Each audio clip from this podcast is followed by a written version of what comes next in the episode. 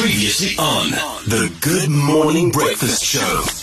We are back with the Backyard Boot on the Sound of Your Life OFM. It's Tabu Welifir, where every single day I will mention one household item or something that you can find in the pantry, and Tabu will tell us how we can make the utmost from that item in the garden, or you know what, just take it to its full potential.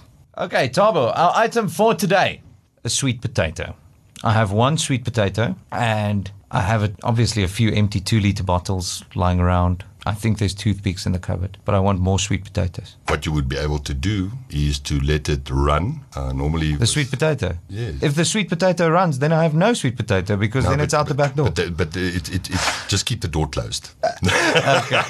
okay. Nou, hy gaan uitloop. So wat jy dan doen is uh, 'n bottel gaan 'n bietjie klein wees, maar hy het hy 20 liter emmer. Ja. Nou praat jy. Nou kan jy 'n bietjie grys onderin sit dat die gaatjies of die kraakies nou nie heeltemal verstop raak nie. En dan sit jy vir jou mooi grond in, sit hom daar die uitloop soetpatat, sit hom daarin, maak hom toe, maar nie te diep nie. Moenie te veel grond gooi nie. En soos hy uitgroei, ert jy hom weer op. En soos hy uitgroei, ert jy hom weer op. En soos hy uitgroei, ert jy hom weer op tot hy nou soos 'n baie mooi rangskikking daarso iewers staan. En jy kan ook as jy nie hou van die die bland look van 'n gewone wit of swart of groen emmer nie, dan kan jy nou lekker jou kunstigheid gebruik om hom te verf. En dan soos jy hom dan uithaal, daar het jy al jou ekstra soetpatats. So dit is so eenvoudig soos jy kan een een winkel soetpatat vat en vir jouself. Maak net seker hy loop mooi uit. En onthou 'n soetpatat omdat hy onder die grond is. Hy wil nie nat wees nie. Hy, die grond moet klam wees en baie los. Dis hoekom baie van ons aardappels van Noordwes en Noord-Kaap en die Oos-Vrystaat afkom. Die die grond daar is baie baie vatbaar vir die groei van aardappels en soetpatat ensovoorts. So there you go. Try it. All you need,